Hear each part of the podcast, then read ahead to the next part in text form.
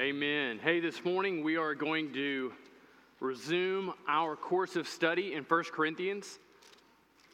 And so we're going to pick back up in 1 Corinthians 15. If you don't have a Bible, there's one in the back of the pew in front of you. If you don't own a Bible, not familiar with how to use one, then you can uh, find the table of contents. This is going to give you a heads up into how to find the book of 1 Corinthians. The large numbers are going to be chapters, and the small numbers are going to be verses. This morning we're in 1 Corinthians chapter 15, verses 1 through 19. I want to start somewhere different. Uh, the Apostle Paul, when he's in uh, Athens in Acts 17, has an opportunity to meet uh, with some different philosophers, and he's engaging them in conversation and talking to them about, about the gospel and the, the, the central tenets of the Christian faith. And he's rolling along with them and, and having conversation with them. And then you come to verse 32 of chapter 17. It says, Now when they heard of the resurrection of the dead, some mocked, but others said, We will hear you again on this. See, Paul reached kind of the, the central point of, of Christianity. And one of these teachings that depicts and, and, and communicates to us that, that our life here on earth is not the end of our existence. And so it, it, Christianity doesn't teach some disembodied existence in heaven. It doesn't teach that you die and then you get to heaven and you float along on a cloud and you're, uh, you're an angel with an oversized diaper and you sprout wings. It doesn't teach that. It doesn't communicate that in any way, shape, or form. Christianity teaches that at the end of all things, God is going to come down and He's going to recreate earth and He's going to recreate heaven. And it's in that existence, that, that new heavens and the new earth, that we will live with God in resurrected bodies. And that's, the, that's the, what the Bible teaches. It communicates that from beginning to end, that this is the reality that we're waiting for and looking towards, not just that we would live in heaven for eternity, but that we would live resurrected lives embodied. That we'll have an embodied existence, that we're not just kind of floating along uh, which I guess sounds nice in some ways, but we'll have an embodied existence. And, and that's the reality that it seems like the church there in Corinth was really struggling with, was the, the possibility that they would be resurrected. They created in their minds uh, kind of this duality of existence, this split existence. You have two parts to it. And on the one hand, they said we have the soul, and we're totally comfortable with the soul. And we reckon that the soul is eternal, that it's good, and, and that there's nothing bad in it. But on the other side, we have the body, and the body is temporary, it's broken, it's, it's just not good. And, and when we die, we shed ourselves of that which is not good, and we're left only with that which is good. We're left with the soul. And so, Paul, to that, brings in and wants them to understand and wants us to understand that it is the centrality of the resurrection in which we reside and in which we have hope. Notice then that in 1 Corinthians 15 and verse 12, he goes right at the heart of what their issue is, and right at the heart of what this issue creates as a significant problem in Christianity. He says, Now, if Christ is proclaimed as raised from the dead, in essence, if, if the sum of our preaching has taught that Jesus has come back from the dead, he's been raised from the dead, he asks this question How can some of you say that there is no resurrection from the dead? So it seems like they're totally at home and okay with the fact, oh yeah, Jesus, he was, he was totally resurrected. Me? No. No, you see, you, you misunderstand, and they kind of go back to this argument over and over and over again. But what Paul wants us to understand is there's no separation. Like we can't split this out and say resurrection is totally fine for Jesus, but but that's not that's not the way. That's not the course. That's not how these things are going to be entered into. Now, before Paul gets to verse 12, he has verses 1 through 11. He's building a case for the resurrection. He's building a case. So let's review this uh, for a moment. Paul opens it up and he says, Now I would remind you, brothers, of the gospel I preached to you, which you received, in which you stand, and by which you are being saved, if you hold fast to the word that I preached to you, unless you believed in vain. Now it's important to note that what Paul doesn't say is, I'm running to inform you of a new thing. I'm writing to let you know this new thing that you have to believe. How does he write it there? He says, I would remind you. He's helping them to remember something that has always been the sum and substance of their teaching. It's always been the sum and substance of, of their belief, and it has always been the reason why they're able to gather in the name of Christ. I want to remind you of something. This is the gospel that I preach to you. Now, listen to the importance of this. He says, I preached it, you received it, you're standing, and you're being saved in it. I preached it, you received it, you are being saved in it, and you're standing in it. Now, what does this paint of? This paints a picture for us of the solidness of their faith. Their faith isn't tossed to and fro, it's not hither and on. Their faith is solid. This, there is some substance to what they can believe. And on the basis of the resurrection, they are able to stand safe, secure, and solidly.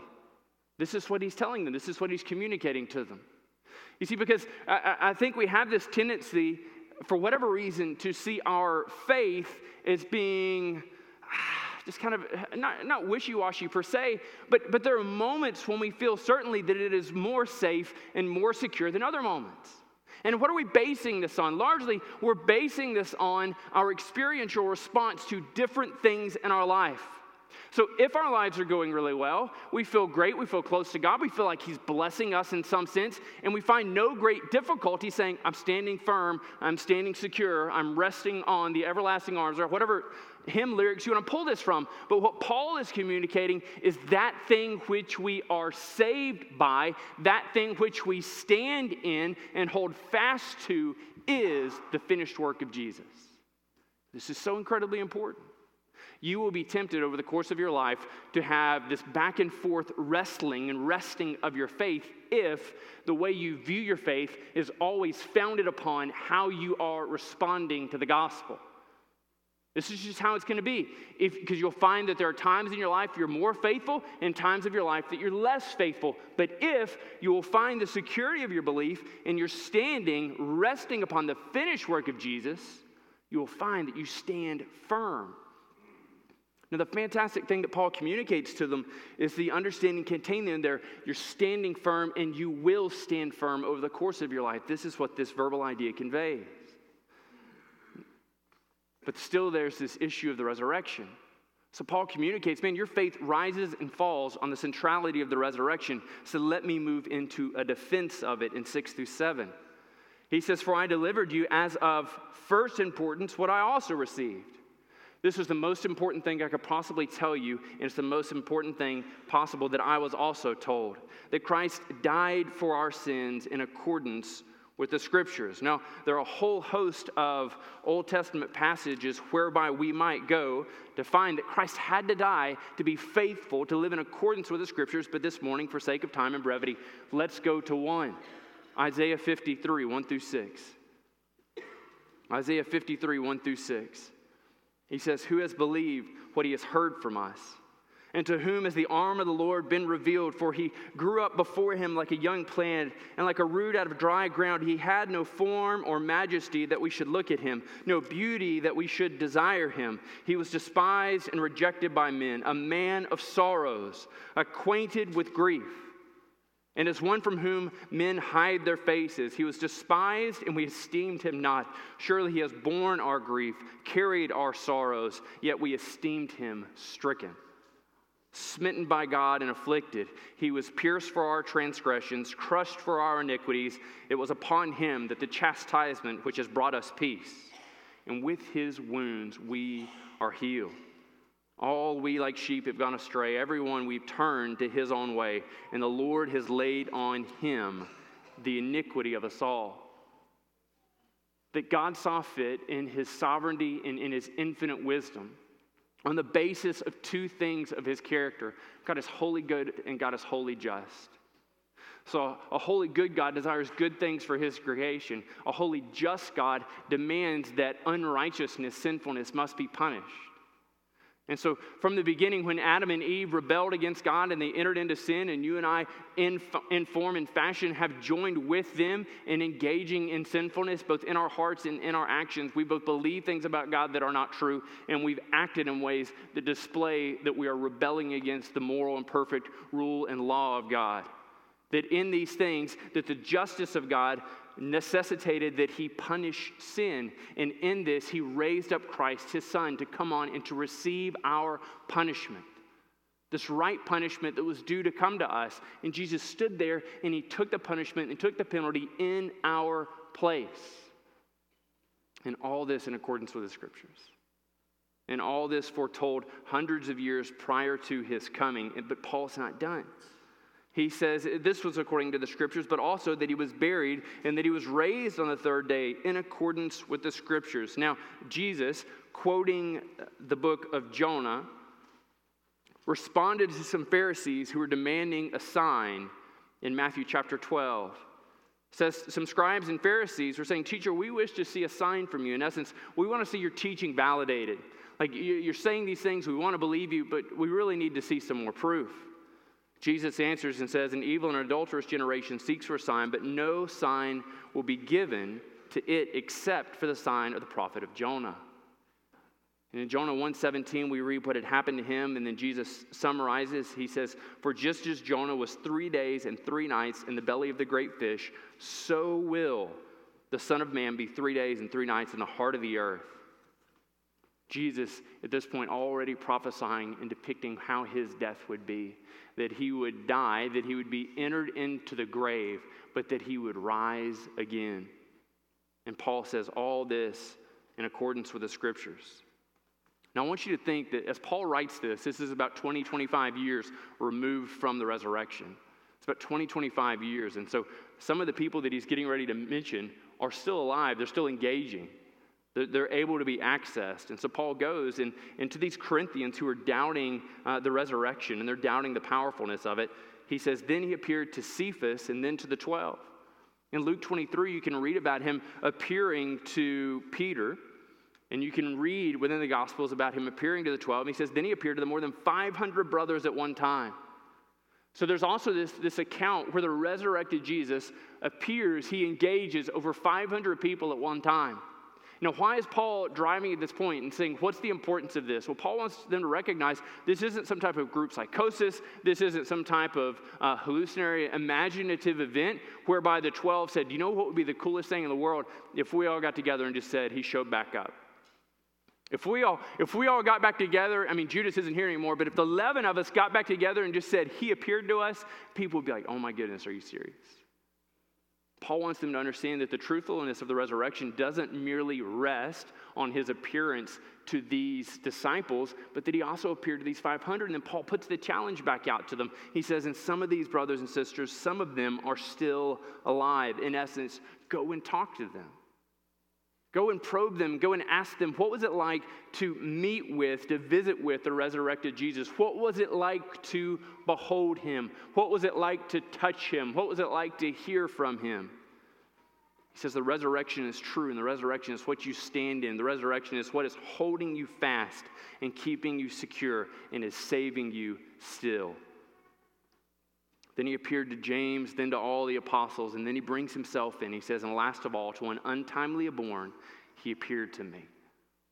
Paul wants them to understand look, the resurrection isn't merely something I've heard about. It's not merely something that I'm offering just a lot of thoughts on, but I've actually personally experienced the risen Jesus. He appeared to me, the most unlikely of all apostles. And so he goes in and describes why it is unlikely that he himself is an apostle. He says, From least of the apostles, unworthy to be called an apostle. Why? Because I persecuted the church of God. Paul, you can read about in the early chapters of Acts that he's speaking out against the church, that he thinks. He thinks that what he's doing is right. He thinks that what he's doing is righteous, and he thinks that he's on this mission from God to challenge and put down all of the Christians. And so he's out there, and Paul's holding the coats when the first Christian martyr, when Stephen stands up and begins to boldly proclaim faith in Jesus and what it is to follow him. Paul's there, and he says, Stone him and stone him now. This is who he is. This is, this is why he can speak of himself being the most unlikely, being the most unworthy, and being untimely. Listen to what the transformative grace has done in the heart of Paul. Look at what the transformative power of the grace of God has done in, done in the heart of this one who cried out, Kill him, stone him, and stone more. He says, But the grace of God has found me, and I am what I am. His grace towards me was not in vain. The grace of God met the, the vile, calls for killing and murder coming from the lips of Paul, and they arrested him on the road. And he surrendered himself to faith. And what a great encouragement. Outside of the miraculous intervention of God, none of us are coming to know Jesus. I think in some sense we, we read an account like this, and it's so incredibly encouraging because some of us have, have mothers, fathers, brothers, sisters, husbands, wives, cousins, and friends who don't know Jesus. And the question lingers in our mind could they come to know him? And we look at Paul and we say, anyone can. None of us are too far from the call of the resurrection, and in a moment, we can come to know him.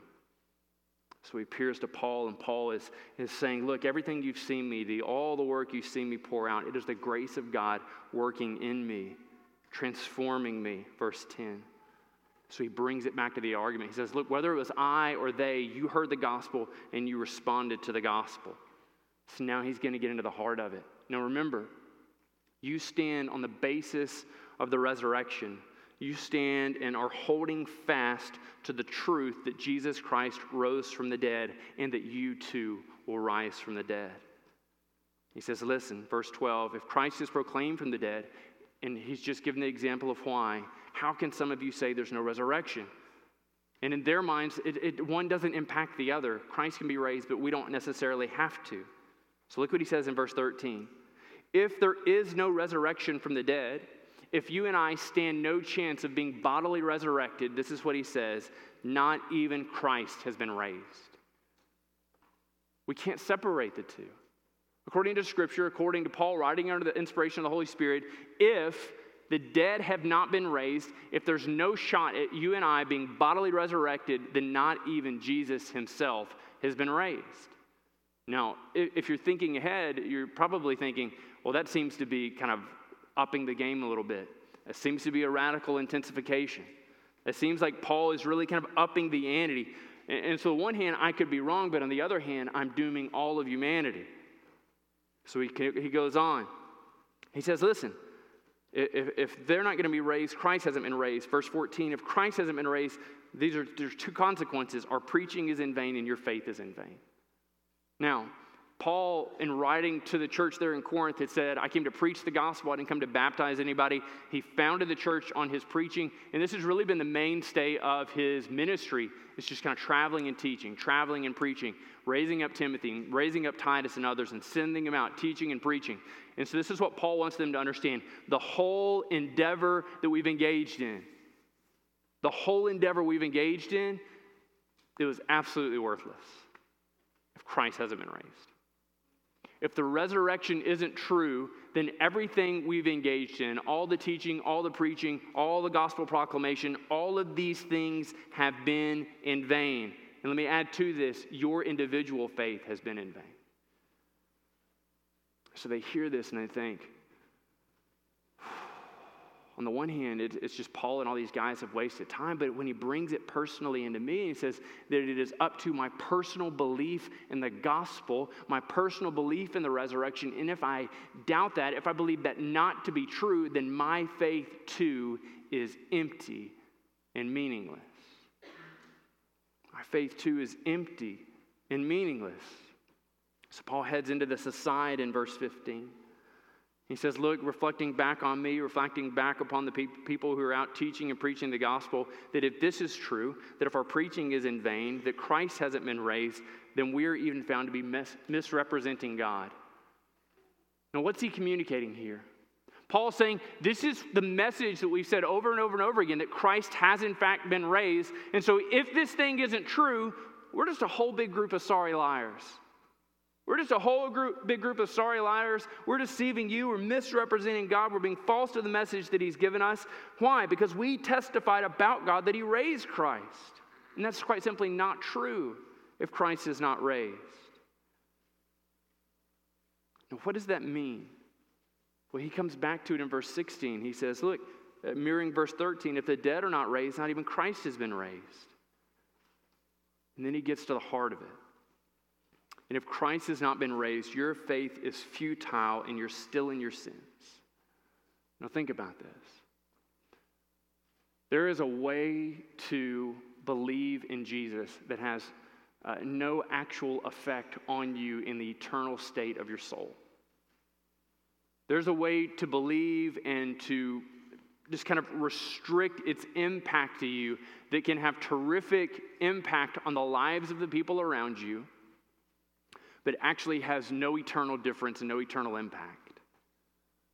You believe, in essence, in the Jesus of kind of moral influence, that, that having believed in the idea of Jesus, and it is a terrifically powerful idea that there was this man named Jesus, that he was horribly misunderstood, that he traveled around and he elevated women, that he elevated the poor, that he taught good works, that he taught gospel impact, that he sought to affect social justice, that he sought to do all these wonderful things. And then, misfortunately, he died at the hands who thought that he was entered into a power play. There is an opportunity to believe solely in that Jesus and be a phenomenal impact both to the people in your lives and the people people of this world.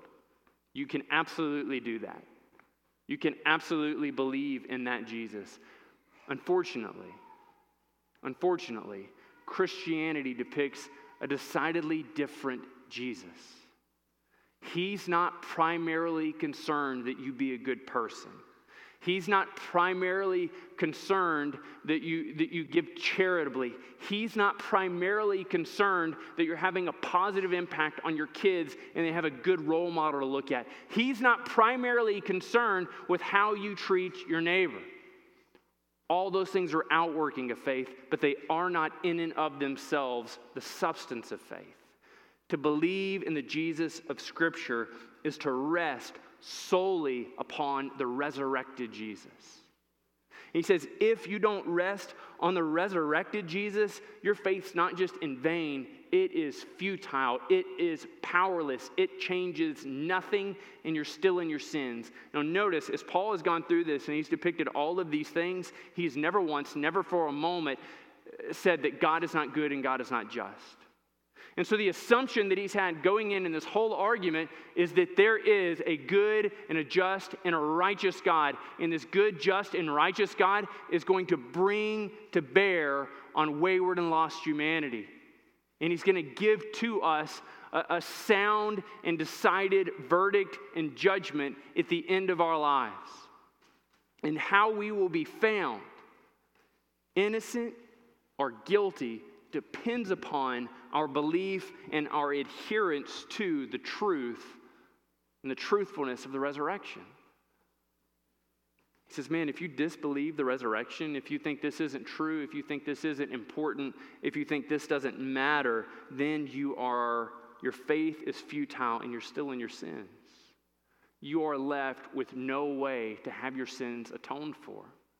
Listen, listen, maybe all this is new to you. Maybe you didn't grow up in church and and, and, and you've not heard these things, and instead you're entering into this cosmic wager whereby you say, at the end of all things, God's going to look at my life and He's going to radically evaluate it. He's going to place upon the, the scales of eternity all the good things I've done and all the bad things I've done. And, and, and, and certainly, certainly, while things for a while were headed bad, right now that they've shifted, I'm doing more good things. I mean, if that's the tenuous argument that you're hoping in, that's a scary reality that you're hedging in. Mean, can I set you free? Can I put your mind at ease? It's already been finished. Not on the basis of future good works that you do, not on the basis of future bad things you won't do, but on the basis of the one good thing Jesus did accomplish. He has been resurrected. He stood in the midst, He took upon the penalty and the punishment of your sin, and He invites you to come to know Him. This isn't true. If this isn't true, Paul tells us that all those who have fallen asleep in Christ have already perished. In essence, if, if, if the resurrection isn't true, then everybody who died at the time of Paul's writing and everybody who's died since, man, I hope they lived a good life because that was all there was. And that was all there was ever going to be.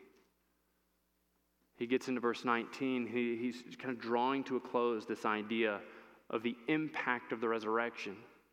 He says, If in Christ, so if in Christ Jesus we have hope only in this life, we are of all people most to be pitied.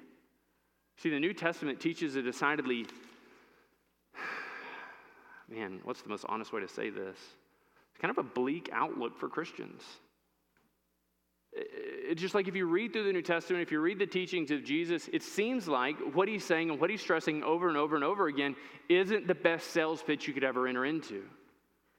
He says to be a Christian, to, to unite yourself to Jesus, to be a decided follower, an obvious follower of Jesus, is to invite persecution, to invite difficulty, to invite separation from family, to invite the, the idea that you would be a social pariah, an outcast, to align yourself with Jesus is not to align yourself with wealth and health and prosperity. It's just not.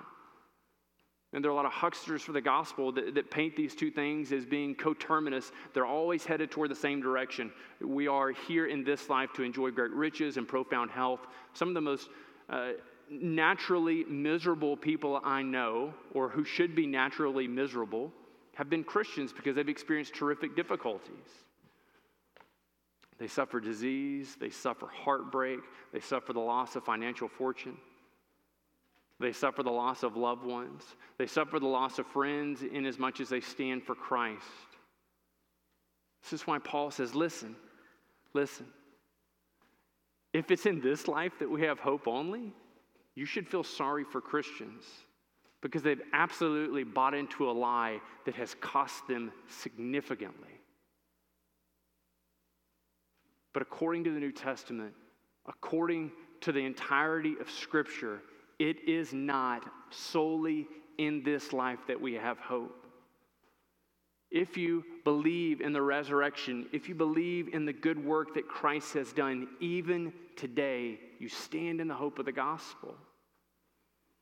I hope that when you encounter the difficult things of this life, when your friends abandon you, when your health fails you, when you lose your job, when things are terrible, you can say to yourself, in reality, on the basis of the resurrection, this is not best.